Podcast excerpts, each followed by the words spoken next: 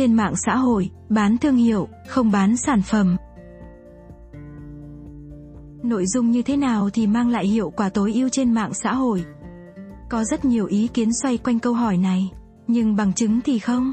Giáo sư chuyên ngành marketing tại trường kinh doanh tại Đại học Stanford, ông Harry Kessetne cho hay, nghiên cứu về vấn đề này thực tế không nhiều.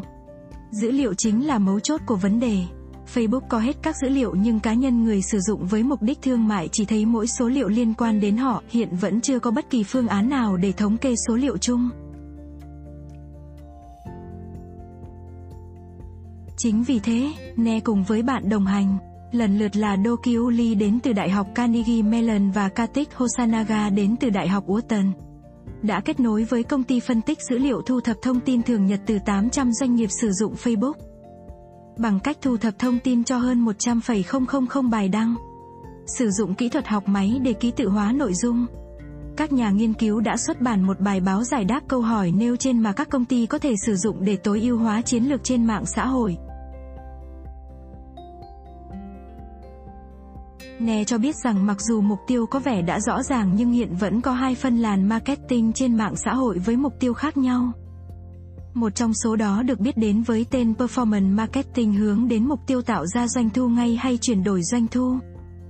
Loại còn lại có tên là Brand Building hay còn gọi là xây dựng thương hiệu hướng đến mục tiêu kết nối người tiêu dùng nhưng theo chiều hướng riêng tư nhằm gây dựng sự trung thành dài hạn nơi khách hàng.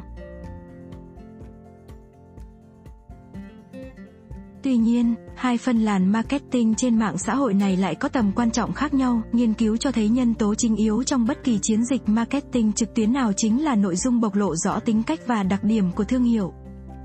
Nè cũng cho biết thêm về nguyên do. Khi nhìn vào điểm khác biệt nổi trội giữa chương trình phát thanh truyền thống và mạng xã hội hiện đại thì sự tương tác giữa khách hàng và doanh nghiệp được giám sát bởi thuật toán kiểm soát chỉ số đo lường RIC là một chỉ số giúp cho người quản trị một fanpage nào đó biết được bài viết của họ đã tiếp cận được với bao nhiêu người dùng và qua nguồn nào. Thuật toán newfeed trên Facebook ưu tiên nội dung với độ tương tác cao. Nếu bạn đăng bài nhưng lại không có bất kỳ lực kéo rõ ràng nào thì thuật toán sẽ phản hồi AHA.